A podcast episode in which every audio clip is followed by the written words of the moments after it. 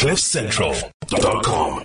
Right. Good morning. And if you've just joined us, welcome to the Burning Platform, which is our opportunity to look at some of the big stories that are going on in the world, some of the big stories that affect us here in South Africa, and the things that everybody is talking about uh, current affairs, news, big developments, um, politics, all of that stuff and a whole lot more.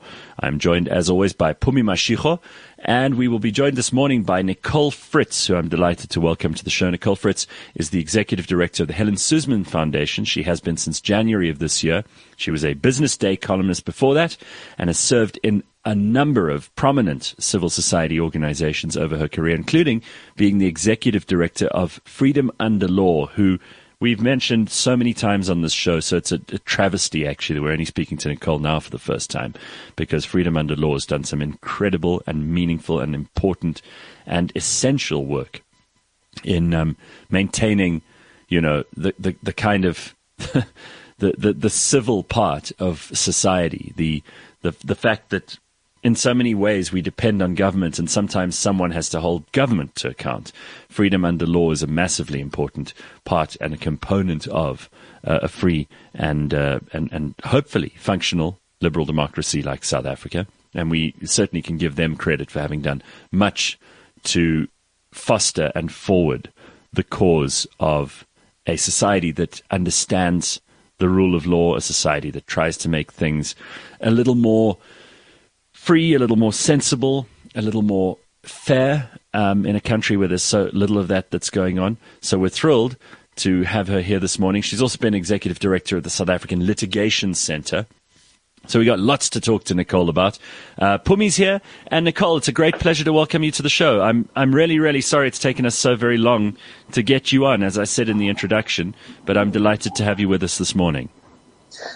No, thank you. Thank you so much for that incredibly generous introduction. It's very nice to be here. Thank you. Well, um, it was Phumi who actually um, sent your name to the producers and said, We have no excuse to not have Nicole on after all this time. And really, I did mean that you've, you, have you have come up, if not by name, then certainly by the organization's names that you've headed. Um, the Helen Suzman Foundation has done tremendous work, even long before you joined them. They continue to. Um, but but freedom under law. Just tell people a little bit for those who don't know and who for whom my introduction was perhaps scant. Uh, give them some idea of, of what Freedom Under Law has been up to, and also what the, the Helen Suzman Foundation's mandate is.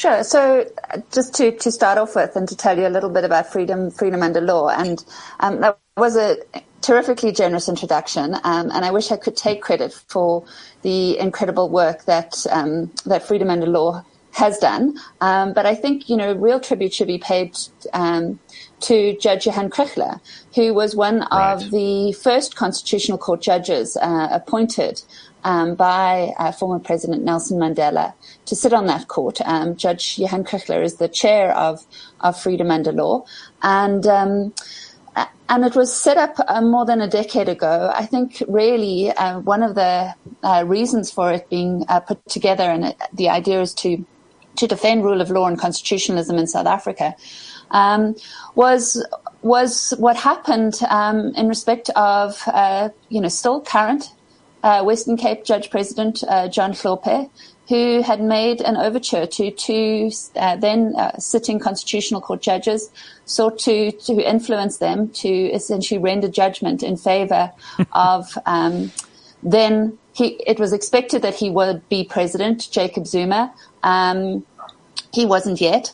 Um, they a complaint was then lodged by the Constitutional Court, all the judges of the Constitutional Court, against this attempt to improperly influence the highest court. And I mean, it's just hard to imagine a more terrifying sort of prospect of sort of attack on the independence of courts than, than a judge president of so busy, uh, so prominent a division as the Western Cape Division, making right. an approach on, on judges in the highest court of the land and asking them to essentially render decision in favor of a man that was expected to be the, the president and then subsequently was the president of South Africa.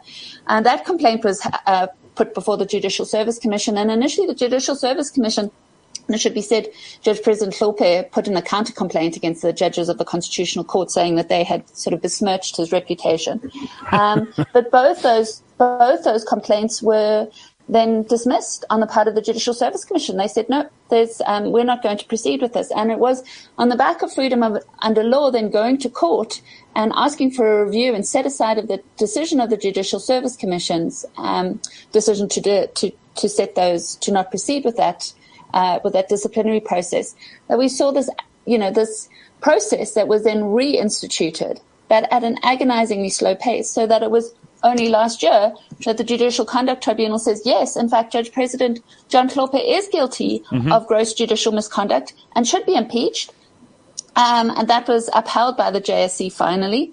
Um, but we now know that there are being all sorts of attempts to um, uh, to to appeal that decision. That has um, uh, to appeal uh, to to uh, attempt to interdict any suspension of him, sort of pending the finalization of this matter.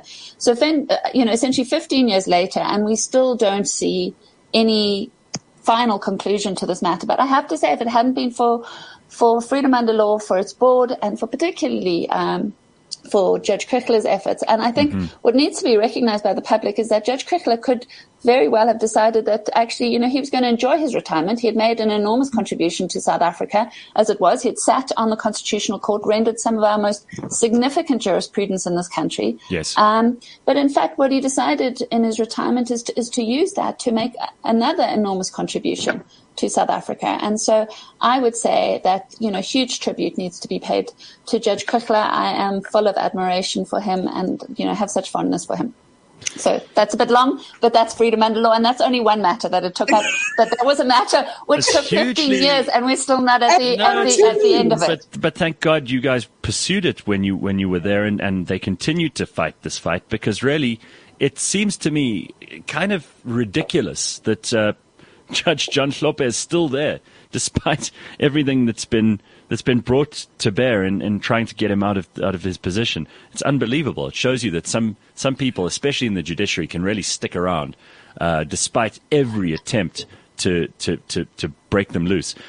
Tell us a little bit about the Helen Suzman Foundation too, and then we can move into some current affairs and your comments and some of the things that are going on because I think those are important too. Um, and thank you. I mean, the Helen Suzman Foundation uh, obviously was a, a foundation that um, was established to to try and honor the the legacy of, of Helen Suzman, for who for so many years was kind of a lone voice in the South African Parliament uh, during apartheid, uh, when it was a whites only parliament. Seeking to oppose the policies of the, the national government. So Didn't it they, was a single woman. They used to call her in Parliament the Honourable Member from Houghton and they were very. They wouldn't even call her by name. They wouldn't even call her by name. Exactly. Yeah, that's quite right. And I mean, she she was in her time. First of all, to be a woman, and second of all, to have espoused the views that she did, and to stand up for people who were just not being represented at all. I mean, she was uh, unbelievable. She was a she was a With force of nature. Fire in her pen. Yeah, absolutely. Exactly, exactly and it's quite a formidable sort of legacy to obviously try and live up to. I mean, she did. She had members of parliament who and cabinet ministers who would say, you know, I'm you're very lucky you're not my wife because I would beat you. Um, and, and that was the kind of, that was, was would pass for sort of parliamentary decorum. Mm, um, yeah. In, you know, in the house then. Um, so, so that was the kind of, um, you know, that was, uh, that's the example. That's the legacy that we're trying to, to live up to. And it's about sort of, protecting, strengthening, um, uh, promoting a, a, liberal constitutional democracy in South Africa. So really trying to shore up um, rule of law and constitutionalism um, in, in, you know, with the with the intention that that would better sort of promote the rights of all South Africans. Right? We know our constitution is is replete with a, a number of of human rights that are protected in the Bill of Rights to so to ensure that those are, are protected, those are given life and realized. Um, and so that's that's very much the um, what the mandate of the Helen Suzman Foundation is. As you've indicated, I've only taken over at the beginning of, of, of this year, so I haven't been there for um, for very long. Um, it has done a tremendous amount of work. As I said, it's got um, you know this legacy, this uh, uh quite intimidating legacy to to try and promote and uphold. Um, and and yeah, we've we've we're doing some exciting work. Sounds terrific. I'm really, really pleased that there are NGOs like these uh, that are able to do this stuff. Um, a lot of people are very nervous about NGOs because all over the world, you know, there's some of them that do tremendous work, and there's some of them that are also quite nefarious and get involved in lobbying in ways that are very um, single issue. Let's say, uh, obviously, in, in the case of both of these, I think they have. Uh, they've got they've they've earned the respect of so many South Africans for standing up for the things which I think we all consider to be really really integral to um, a, a, functional constitutional democracy. Do you agree, Pums? And I think the single issue, the thing about it is that the single issue that they're focused on is really our constitutional democracy.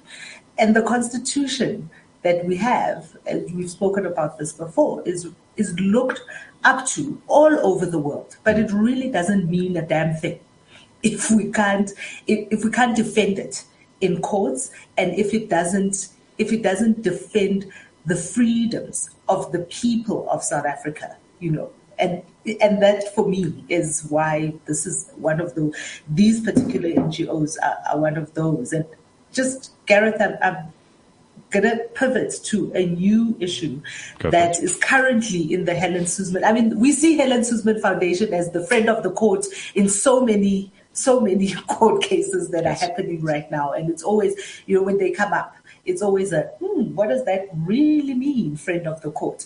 And maybe this is the opportunity, before I ask you about this particular issue, to just tell us a little bit about what that really means when an organization becomes a friend of the court and what they're there to do in the during that court proceeding. Sure, thanks, Phumi. Um, so, you know, the, the phrase is, is amicus or amici, um, as you, which, as you say, is, is, is, a friend of the court. Um, and the idea is that that you as an organization or even as an individual can make an application um, to to be an, an amicus. Uh, and the idea then is that your role is to be a friend of the court. So it is not necessary, you know, it's not to take a specific position on behalf of any of the parties. So generally with a court case, you'll have an applicant and, and, and a respondent or, um, you know, in the criminal case, you'll have the prosecution and the defense. The role of the amici is not to line up, you know, in the shadows of either of those parties, but to be a, a friend of the court. It doesn't mean that your submissions don't necessarily aren't necessarily going to advance one or other side. But the idea is I'm here, I'm not necessarily here to litigate this matter.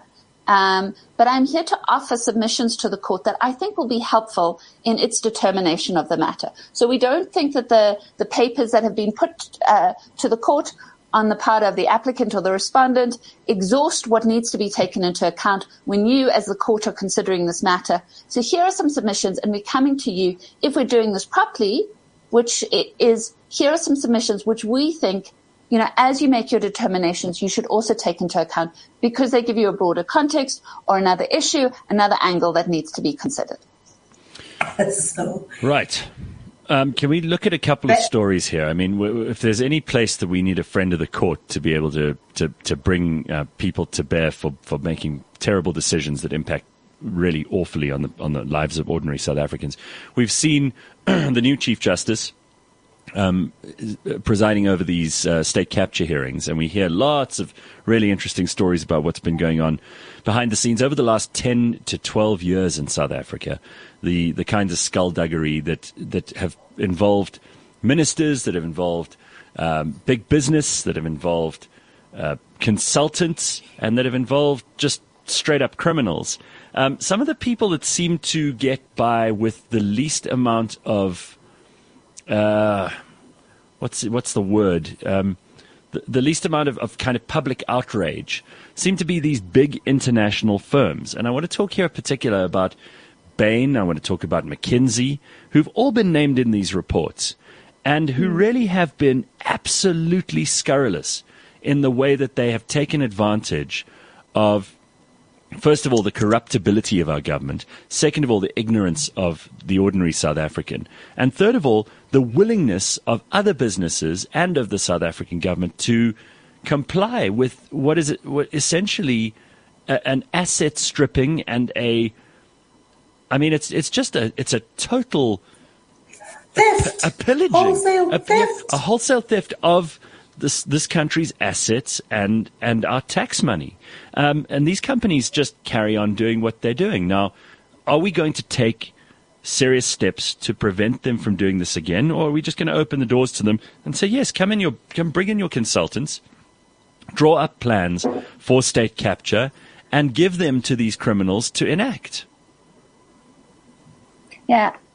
I mean, I, I couldn't agree more, Gareth. And, and I have to say, Bain is one that really makes my blood boil because, I mean, obviously, uh, you know, government and government actors, and we've seen just the kind of wholesale corruption that has been exposed through the, the, through the Zondo Commission.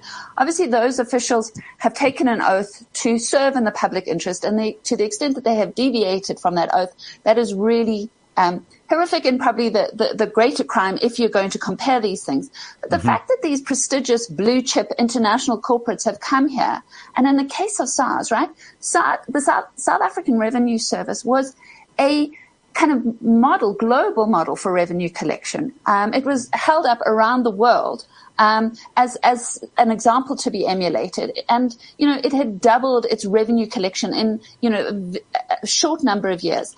So here it here it is, and Bain comes and you know, before even Tom Moyane is announced as the new head of SARS, like a year in advance, they they are privy to that information. They are essentially buying influence from this company Ambrobrite, who was close to to Zuma. So they know that, and they start preparing. I mean, what is essentially a sham restructuring because SARS doesn't need restructuring.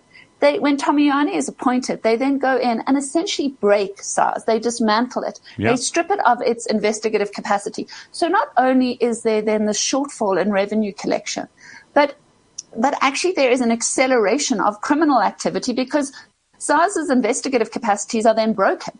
Um, and so you have this hollowed out um, organization which is then sort of essentially handed back to South Africa. Millions and millions are, are charged in, in, in fees, um, you know, to the benefit, to the benefit of Bain. And what's not understood is that in a developing constitution such as ourselves, right, if we are to realize on the promises of the, of, of the constitution and particularly socioeconomic rights, so rights to access health, healthcare, housing, education, all that de- depends really largely on our revenue collection. You, you incapacitate SARS and you essentially right. break our constitutional democracy. And this is what Bain does. And then Bain says, you know, initially it's kind of denied, oh, we've done nothing wrong. These were kind of maybe, you know, kind of rogue apples in South Africa, but actually globally we didn't know, which is nonsense actually, because the global partners were absolutely integrated into the South African operations. And then they're like, oh, sorry, you know, here your fees back. But of course, if you are going to make good on the harm, they need to take into account that South Africa basically lost billions in revenue collection as a result of Bain's activities at SARS. And really there has to be, there has to be action taken, ideally, um, at the hands of our authorities. It cannot be that Bain receives its stiffest, stiffest penalties from the likes of the UK government, but you have to applaud what the UK government has just done. I mean, Jacob Rees-Mogg announcing that there's a three-year ban on Bain, that it will not be receiving any um, work from the Cabinet Office from those three years. And that's as a result of the efforts of Lord Peter Hain and Athol Williams, right. the whistleblower, who, ha- you know, has left South Africa because uh, he has faced uh, such danger. Yeah, we had him on the show not so long ago. Exactly. And, and, and I do, um, I do and, think. And, you know, we, we are, I mean, I think lots of, a number of civil society organizations are looking at other, um, foreign jurisdictions which mm. have legal frameworks which might allow us to go after Bain. Um, for instance, in the United States, in the Foreign Corrupt Practices Act, uh, Bain right. is headquartered there. But as I said, really we need to see action taken against these, these corporates here in South Africa because the harm has been most acutely felt here. Couldn't agree more. And it just, it drives me crazy that we continue to rely on, on these companies and, and their reputations don't seem to be much tarnished by their really, really bad acting in a place like South Africa. They, they don't seem to be penalized for it internationally, except in this very rare case uh, that you've just mentioned in the UK. All right. So We'll do what we can there. Uh, let's just talk for a minute about something else that's quite controversial is this basic income grant.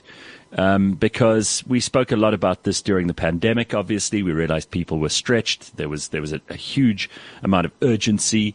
We now see that they want to take that basic income grant up. They want to double it. They want to, some people are complaining that that's not even enough. We need to give people a thousand rand a month as a basic income grant. Of course, all this money has to come from somewhere.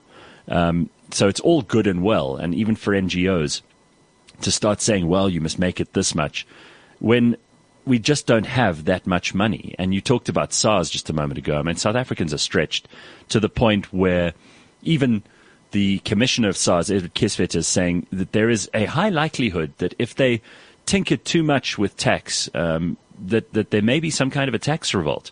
That already so many people who have lots and lots of money have sent it all overseas, and all you'll be doing is punishing hard-working middle-class South Africans if tax is fiddled with. So where is this money to come from? And it's all good and well to talk about this, but is it even a practical uh, possibility in a place like this? Gareth, I, I, you know, I, I, recognize that, and I think that there's been lots of discussion, and obviously, you know, um, very reputable, respectable entities are coming out and they're saying, I mean, Business Unity South Africa has just put out a report, and they're saying, look, it really doesn't seem uh, affordable for us, but you know, if we are going to do it, here's um, h- how one might do it, and it's you know, kind of a little bit of tinkering with, with that and personal income tax. But I have to say, I mean, the, the fact is, we're talking at the moment, it's it's 350 rand, right? That's um, and what they have done is increase the eligibility, so and allow a larger number of South Africans to qualify for this 350 50 rand. Essentially, in order to qualify, you um, can't be earning more than the food poverty line, which is around, I think, 695 rand. Um, but but to get a grant of 350 rand, when we're talking that the food poverty line is around 695, means that you know if you are earning nothing, which you know large numbers of those recipients are, you're not you're not getting enough to actually feed, just, feed yourself or um, and, and we're hearing these terrible stories, devastating stories about, you know, children having to eat sand essentially in the Eastern Cape and KwaZulu-Natal because they are, are so starving. We know what happened in July last year and it's true that that was absolutely kind of orchestrated and manipulated by political actors. Hmm. But we also have a desperate population, right? Um, and I think for all sorts of reasons, um, and if we take seriously our constitutional commitments, it, it, it must it must make us all ill to think of the huge number of kind of hunger and poverty in this country. And we talk about the social compact. I mean, and and and how we might sort of ensure that there is greater sort of social unity and, and, and cohesion.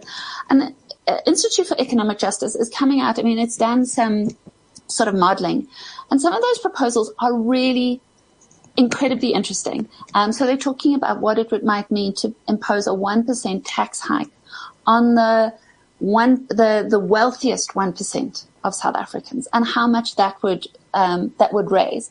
And and might, you know one might say, oh well, you know the wealthy are already taxed hard, um, but but if you looked at if you if you look at that and this idea that I mean, if, if one could design a mechanism where actually the wealthiest in South Africa, 1%, were supporting those who are in direst poverty.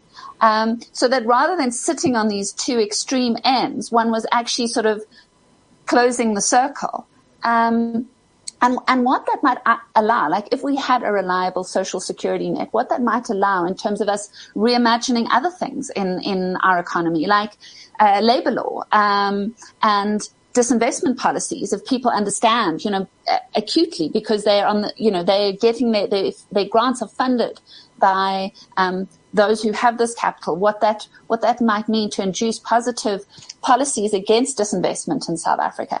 And so it's not, I'm not an economist, I, you know, I don't have the answer, but I really would hope that we're having, sitting down and having imaginative, um, conversations about how we might make this a reality because I think that the you know, we have to recognize that, that it's not only unconscionable that people are mm-hmm. living in this type of yeah. poverty and hunger, but, but, but, but, that actually it makes this country unsustainable. Well, shouldn't we first of all figure out how we can stop uh, bad actors within the government from pilfering huge quantities of money before we place an additional burden on taxpayers. I mean, a lot of people in this country will say, well, I'm already supporting some 16 to 20 people that I don't know, that I didn't make, that I'm not actually responsible for with my tax money. And for the ordinary tax paying South African who's paying not only the ordinary taxes, which everyone pays, but also a quite hefty income tax, capital gains tax, business tax, all of these things, starting to make it very, very difficult for people to operate. And I hate to say it, but it does sound a bit Bernie Sanders to be talking about the top one percent and how if we've got the if we if we tax the top one percent, we can get the money to help the poorest of the poor. And it never works that way. There's very very little evidence that that stuff ever trickles down to the people who actually need it. It gets stolen by bureaucrats. Well, I, I think that I mean I you know I don't disagree with that characterization of South Africa. I also think I mean one of one of the things is nobody's saying this is the silver bullet, right? I mean this idea that this is going to sort of take us, you know, and suddenly we'll be a happy, stable, secure society is nonsense. That you know this type of conversation and discussion also has to go alongside all sorts of other policies about uh, you know directed at economic growth and job creation. Absolutely. Absolutely. So it's not about it being in, in, in, in, isolation. But I do think that we have to recognize, right, that we are an anomalous society in the sense that, uh, one, we are the most unequal in, in the world, right? And even after imposition of our fiscal system, so our tax system, which is redistributive, even after that, we're still more unequal than the than other countries in, in the world prior to a kind of fiscal redis prior to the, them being being taxed.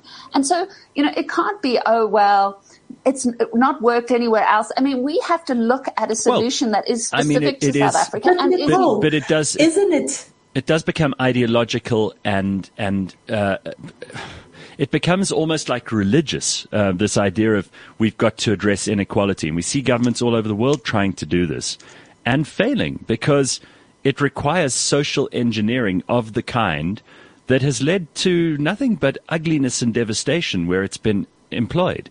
And, and I, I, I, as much as I understand that people are upset by, and rightly so, unfairness, inequality, inequity wherever they see it. Nobody can help feeling sorry for people who have absolutely nothing, unless you're a complete psychopath. And nobody can help thinking, well, it seems that completely inappropriate that someone should have eight houses and 16 cars where, you know, other people in the country have nothing to eat that night.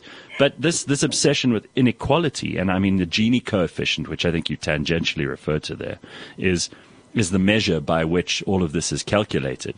Um, there are obviously uh, lots of poor people and lots of rich people in every part of the world. And these arbitrary borders that we've drawn around our countries are a very bad way to formulate where and when and how people are adjudicated to be rich and poor.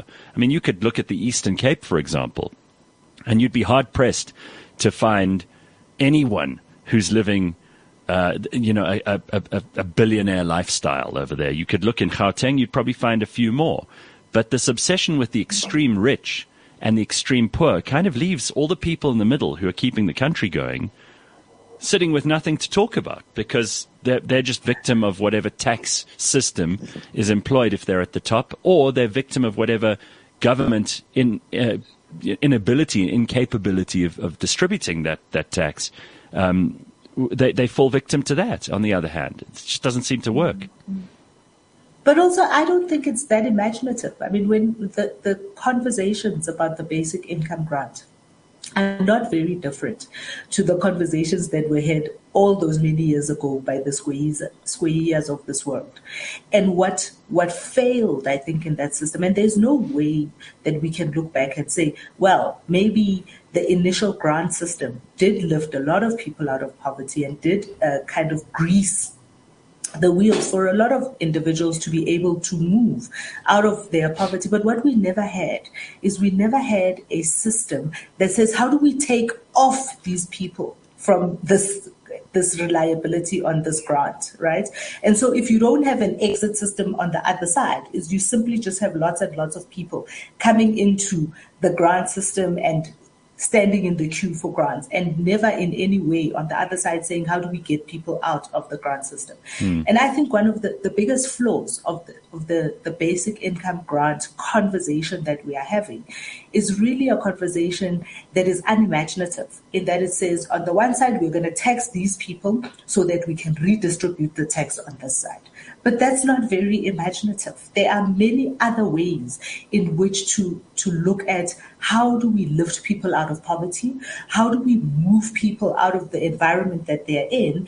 And what does that look like? The reality is that we don't have the thinking, right? We don't have, and we spoke about thinking in, the last hour. We were speaking about thinking and, and the research and the information that needs to go. We don't have the people. We don't have the people in Kieswetter to say how do we fix SARS from where it is.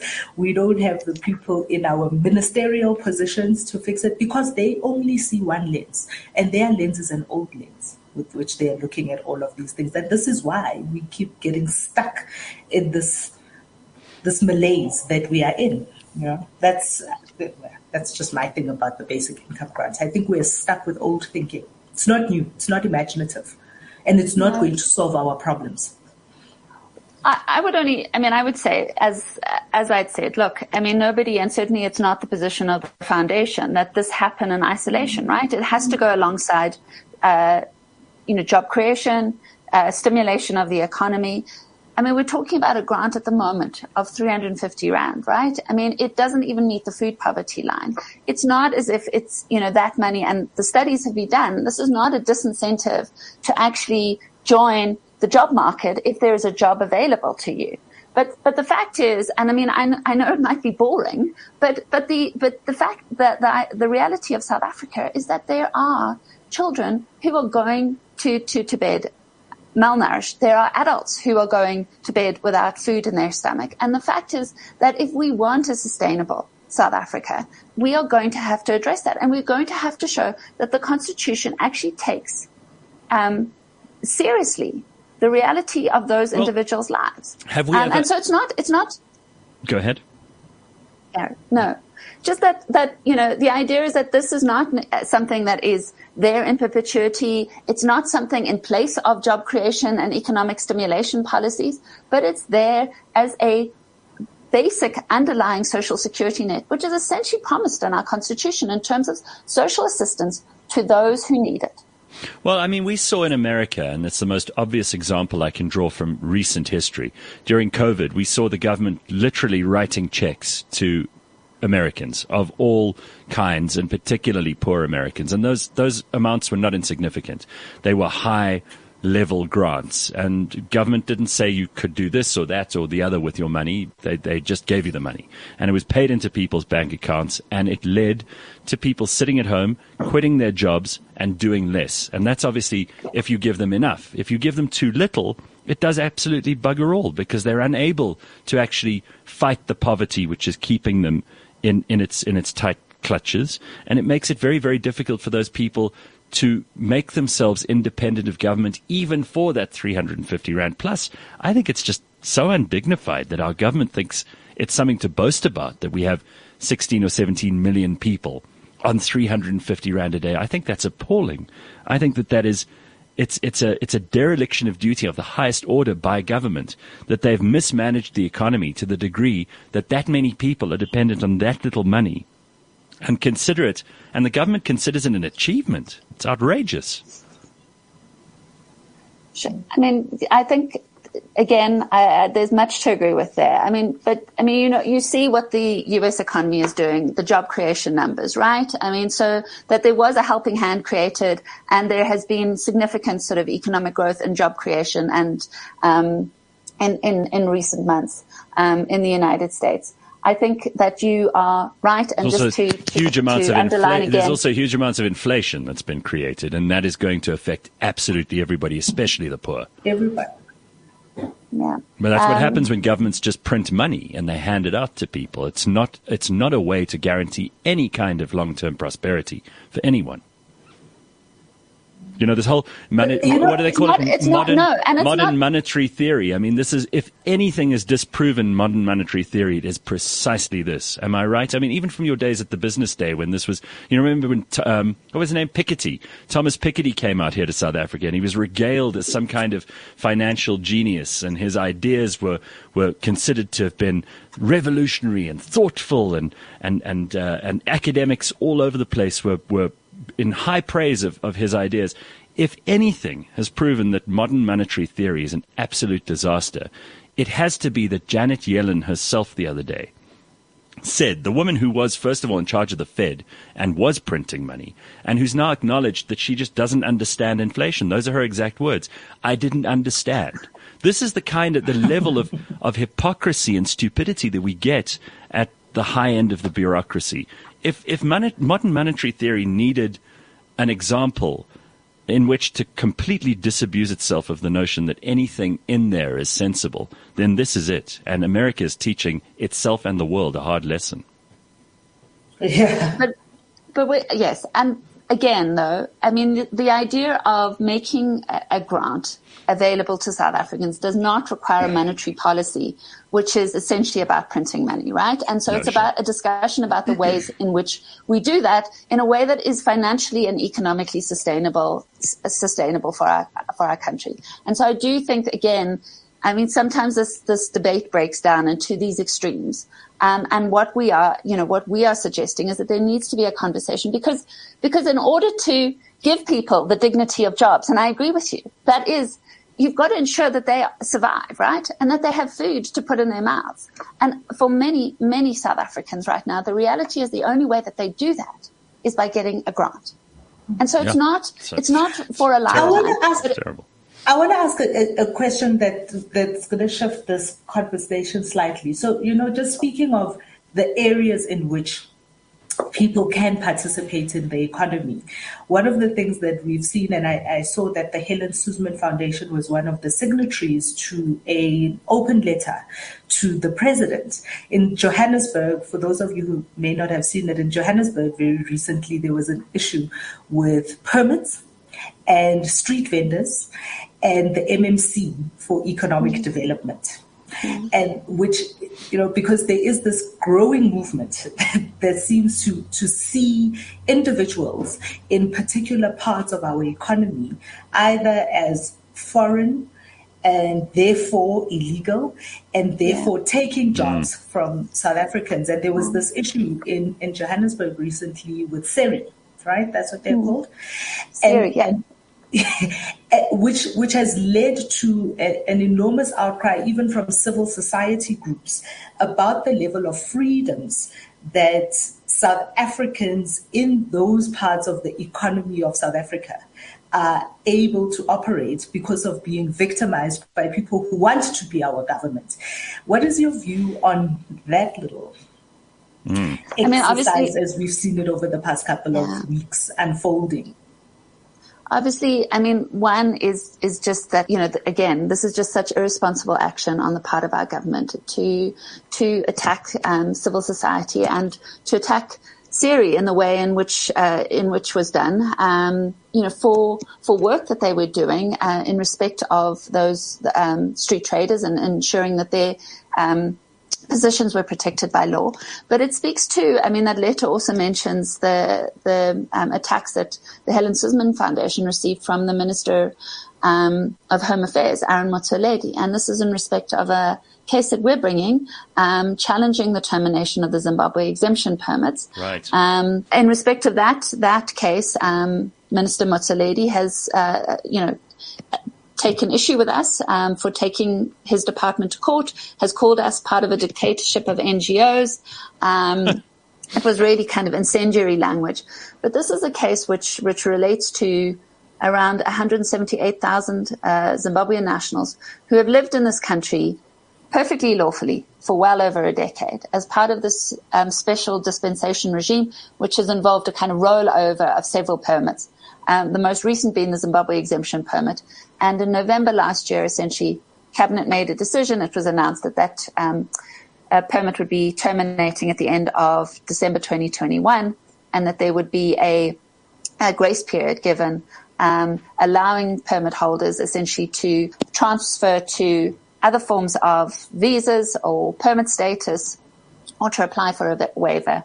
Um, but by the December uh, 2022, um, they would have to have done so or they would be illegal in South Africa. They would have to return to Zimbabwe. Um, what they then found out is, in fact, that there was no legal basis to grant a grace period. So they've actually extended the permit for for the year, and, and um, it is now terminating in December 2022.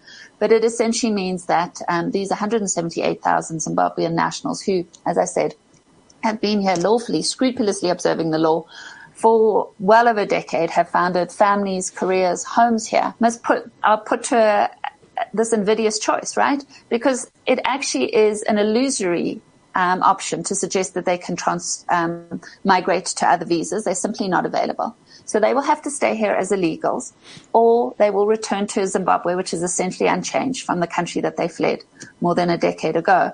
Um, and what, unfortunately, this has led to, and again, I think, you know, irresponsible, desperate political actors have been keen to sort of um, inflame this um, and inflame the kind of rhetoric against foreigners.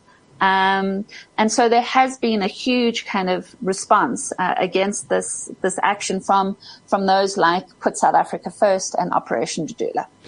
Mm, and and this does have a you know kind of conflates with what we were speaking about with freedom under law and what our constitution allows and where our constitution is and now essentially kind of putting in jeopardy where we have politicians who quite blatantly are willing to break the tenets of our constitution simply because it makes them popular on the ground yeah, I have I have enormous sympathy for people who are from uh, foreign countries and who receive no protection from our own, you know, uh, criminal justice system because really there's just nowhere for them to go. If you know their shop is just shut down by the police if members of a community take uh, action and and take uh, the law into their own hands and and enact all kinds of violence and ugliness upon them that's all awful. And I don't think anyone with a good conscience or anyone who's thought sensibly about this for more than 5 minutes can possibly defend but I do worry. I, I worry about like things you mentioned SERI earlier, the Socioeconomic Rights Institute, right?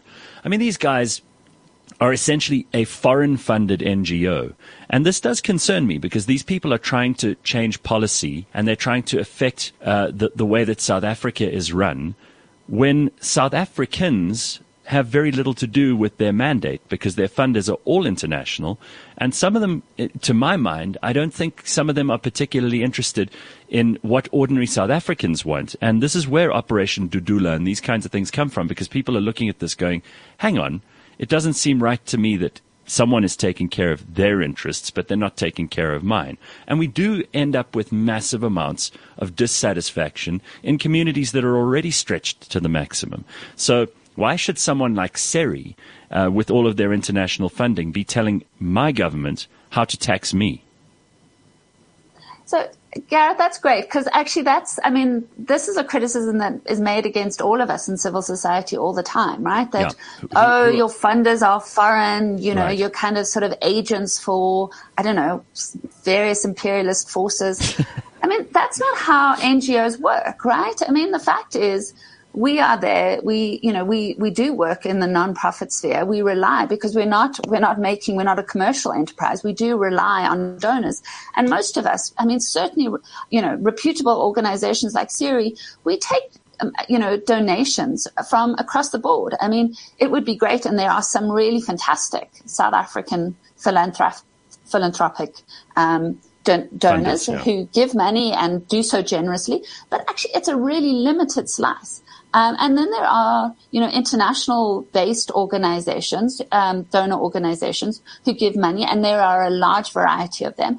And my sense, I mean, I don't know in detail what SERI's, who SERI's funders are, but I imagine that they are, you know, some of the, you know, well-known, established international donor funders, and the relationship works in ways there's no kind of like, oh, you know, we're having a meeting and you will do this, receive your instructions. I mean, the fact is donors come as they do, as investors do in sort of startups. We like your ideas. We like the work that you're doing. Here is your money. You have to report to us as to what you're doing, but we don't hand you a mandate as to what it is that you're required to, to well, do. I've I mean, never encountered you, that in my you could in, you in could my years that. of work. I suppose the biggest funder there is the Open Society uh, initiative, Open Society International, which is uh, which has clearly got a, a, a globalist bent and are into things like open borders and all the rest of it. So that that does run counter to a lot of nationalist interests in South Africa, and particularly around people like Operation Dudula and people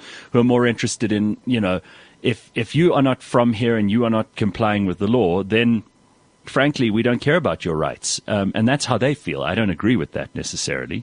But if that's true, if, if open borders are an important part of why certain organizations fund certain other organizations, then I think that should be something that the people of those countries are aware of. I mean, places like China, they don't allow any I NGOs from outside. They don't allow any funding from outside. Now, we don't want to end up like that because obviously then. And there's a limit even in the States to what philanthropy is, you know, what kind of And- donations. and Phumi, let's- let's- especially international, but also Let's Gareth, be fair. Let's be fair. Like, this, you know, it's not so- always philanthropy either. Sometimes these are It- pol- political interests, and I'm not going to. political interest. I'm not going to get But conspiratorial about imperial control from all over the world and all that stuff, which you rightly point out, Nicole, is mostly nonsense.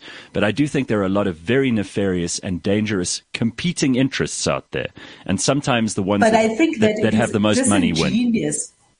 Gareth, but I do think that it is disingenuous of Aaron Motsoaledi, who is a minister in our government, Hmm. who has levers of power at his disposal, to then also hide behind this, oh, there's some nefarious, Oh, yeah. what they've got the power. He is, in fact, what he is doing is he is scapegoating foreign, foreign nationals and also the foreign donors of some of these organizations to hide away from the fact that he is running a, dis- a department that is dysfunctional. Yeah. It is his fault Absolutely. if his department is unable to, if his department is unable to process permits in, in a particular period of time. Mm-hmm. It is his fault if his department is unable to manage and, and kind of, um, look at border control.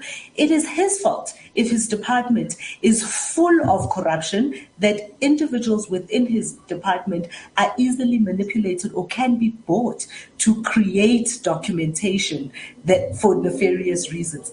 And he is unable to say, we have faulted here and we are going to fix it in this manner, in this amount of time. It is easier for him to say, yeah, there's an imperialistic kind of. Yeah, sure. There's No, no, no, somebody totally over agree. there pulling the strings, and these strings are meant to Yeah.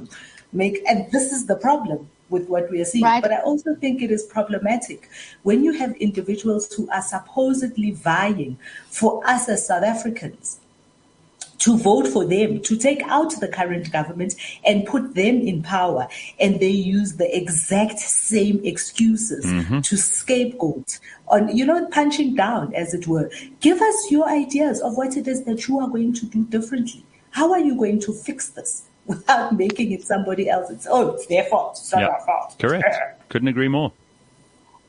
Nicole? Yeah, and I I have to say I couldn't I couldn't agree with you more either, Phumi, in respect of of, of your characterization of, of that. And of course, I mean the irony is that we know that the ANC is now opposing and seeking to to move down the levels of uh, by which it is required in terms of the new legislation to disclose its funders, right? So, so here is this thing, you know, they're, they're saying, oh, you sort of nefarious organizations funded by these stealthy, shadowy forces, but actually we're sort of in Parliament going to be, you know, sort of lobbying to amend this this law that requires us to disclose our funders because we don't want to have They are that. idiots. They are idiots because they allowed that law in the first place. No, really, when that Yeah. initially, when that was initially kind of like put on the books, I just thought to myself, what the fuck would I agree to this for? the ANC and you are the party in power. Why would you agree to this? But because they agreed to that, Gareth, and we spoke about this a couple of weeks ago. What we now have access to is we actually have access to see who are these big corporates that are keeping the ANC and the EFF and the Absolutely. DA kind of in largesse. And the fact that it is the same people across the board. So the same people that give money to the EFF, give money to the ANC, give money to the DA. Yes. And so it's interesting and important for us all to also understand what then is the difference between all of these people on the other side. Right? Well, we- it's- we- we know what's you know, happening. People think that the 350 rand grant is what keeps the ANC in power, but actually it is not the 350 rand grant that keeps the ANC in power. It is the big businesses like the Bains down the line who create the opportunity for them to be able to capture, but also the 66 million. This is the, I think in the past six months, this is what the IEC have. Uh, have put out as monies that have been given to the various parties. I think the ANC got 66 million donations. Yeah. Uh, that 66 million is what they use to run their conferences. It's what they use to run the ads. It's what they use to make the t-shirts right. that keep them top of mind for the people who do show up to vote. Couldn't agree okay, more. Yeah. No, that's spot on. um, so, so I, go ahead. No, no, just to, just to say, I mean, look, I think one of the things that you said out, Gareth, which you know is is the hard reality, right? I mean, sometimes we we present these things as kind of binary choices.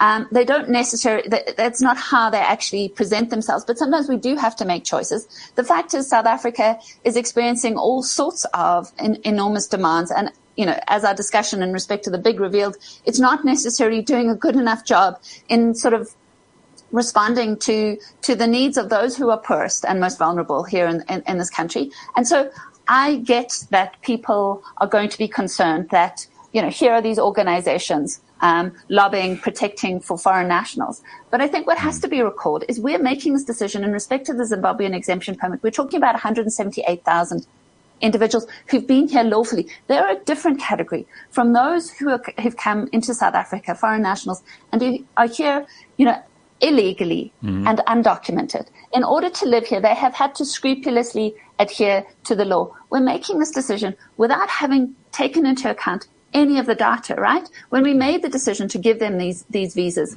um, these these permits, it was on the basis that um, that it was in the interests of South Africa to track and record these these persons coming into South African South Africa's economy.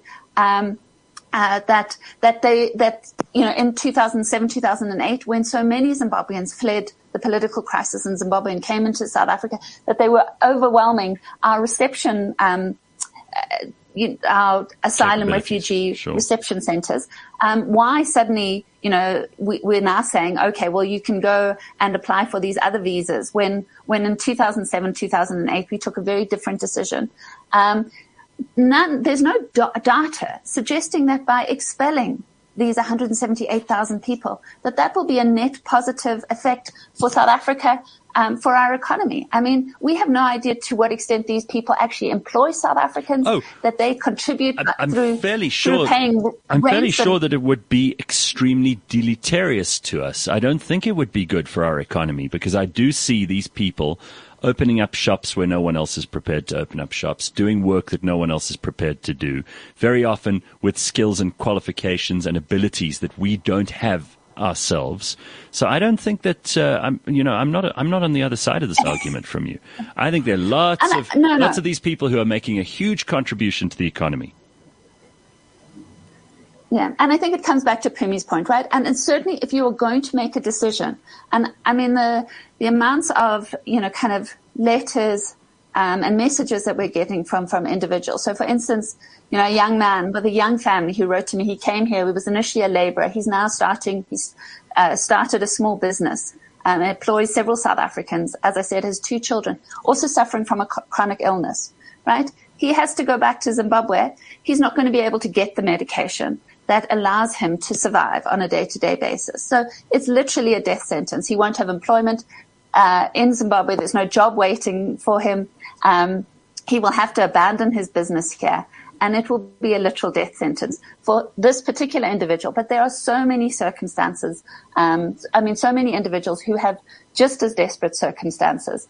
Um, and I think for us to make a decision as we've done, without any consultation, without any thinking, without any planning, must be, I think, frightening for all of us South Africans. Because if this group of individuals can have their lives tossed to the wind in the way that they are being by the South African government, I think it places all of us in jeopardy. And I think that that is a reason that all of us South Africans should be concerned. And again, just to say that, of course, acting to seek to protect and defend the rights of these individuals is not at the cost of also working um, and lobbying for the rights of South Africans. And there it's not a, you know, either or situation. Yeah, I think that's very well put. And I agree with Phumi earlier when she said that actually so much of this would be um, solved instantly if we just had competence in cabinet and in government and in the executive branch of government. If people were just able to actually do what our already plentiful laws give them the ambit to do. If we were just applying that law f- rightly and fairly across the board and giving people the chance to actually be here legally, to participate in the economy properly, and to, to pay their taxes like anyone else, I don't think anyone would have the kind of grievance that they have in so many parts of South Africa against these foreign nationals. But we do have to sort it out because um, it's not going away anytime soon, and it's probably going to boil over into violence again. It has before, and that should be avoided at all costs. I think most South Africans who um, who, who who care about the, the stability and the future of not only our economy but our society, I think want people to try to wherever possible solve these problems peacefully. And, and we're not going to be able to if we don't deal with the root cause. Mm. All right. Well, I think that's a, a good place to end it. I think a, it's a good place to end it. It's I a good. It, it's a, it's a good place to end it. It's also we're out of time, and really, Nicole, it's been such a ple- it's been such a pleasure to have you here. First of all, to explain some of the work that the Helen Suzman Foundation does, uh, the stuff that you you and, and so many others have done at Freedom Under Law. Uh, it's terrific that there are NGOs that are more than pulling their weight in a society where so often other more important players are not pulling their weight. It's good to see that there is a, a solid civil society. And uh, I, I, wish you only the best going forward. I hope that many more South Africans can contribute to that in time, in resources, in money, and in attention, so that um, the, the good messages get out there and the right stuff continues to percolate towards the top. Thank you for your hard work. It's good to have you on. Thanks. Thanks Thank you so much. Thanks, Phumi. It was lovely to be to join you. Thanks so much. It's good to see you. Thank we didn't do an ad for her. How do people get in? It, just before you go, how do people get in touch? How do people support you? How do yes. people help? How do uh, people okay. become friends of the Helen Suzman Foundation? So if you go on the website, there are tabs saying sort of contact, donate, become a friend. So go on, go on the website. Um, uh, particularly if you are friendly and wanting to support. Um, if you're wanting to sort of um, beat me up because of our support for, you know, the Zimbabwe exemption permit, let me assure you, I get enough of those messages. So, so, um, so by all means, we need counter messages. Counter exactly. Messages. If you want to come be a friend and support us, um, get in touch. Otherwise, I'm not sure how you get in touch with us. no, otherwise, there's no way we can't help you. Yeah. All right. Thank you so much. Exactly. All right. Terrific stuff. Thanks, um, Pums. We will see you next week. Cheers, everybody. Have an excellent Thursday. Bye bye. CliffCentral.com